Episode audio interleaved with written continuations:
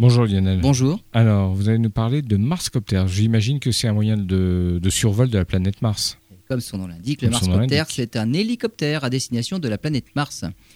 La NASA réfléchit à des moyens alternatifs en fait, pour explorer la planète rouge.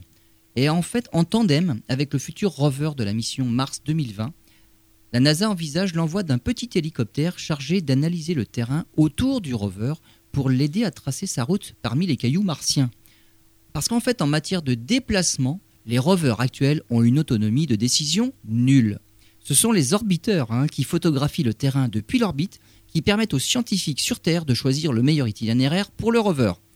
En montant à une trentaine de mètres de hauteur, le Marscopter serait capable d'analyser l'environnement du rover dans un rayon de cinq cents mètres. Et la rapidité de la décision sur le chemin à emprunter pourrait tout simplement tripler la distance qu'un rover pourrait parcourir sur Mars en une journée. Le problème principal dans la conception du Marscopter, c'est la faible densité de l'atmosphère martienne. Depuis maintenant cinq ans, la NASA planche sur une forme de cube de dix centimètres d'arête surmonté de trois pales, offrant un diamètre de un mètre dix. Les essais en laboratoire sont concluants. Le Marscopter pèse un kilogramme. Il peut décoller, monter à plusieurs mètres et se déplacer dans une atmosphère identique à celle de Mars. La décision d'embarquer le Marscopter avec le rover pour la mission deux mille vingt n'a pas encore été prise.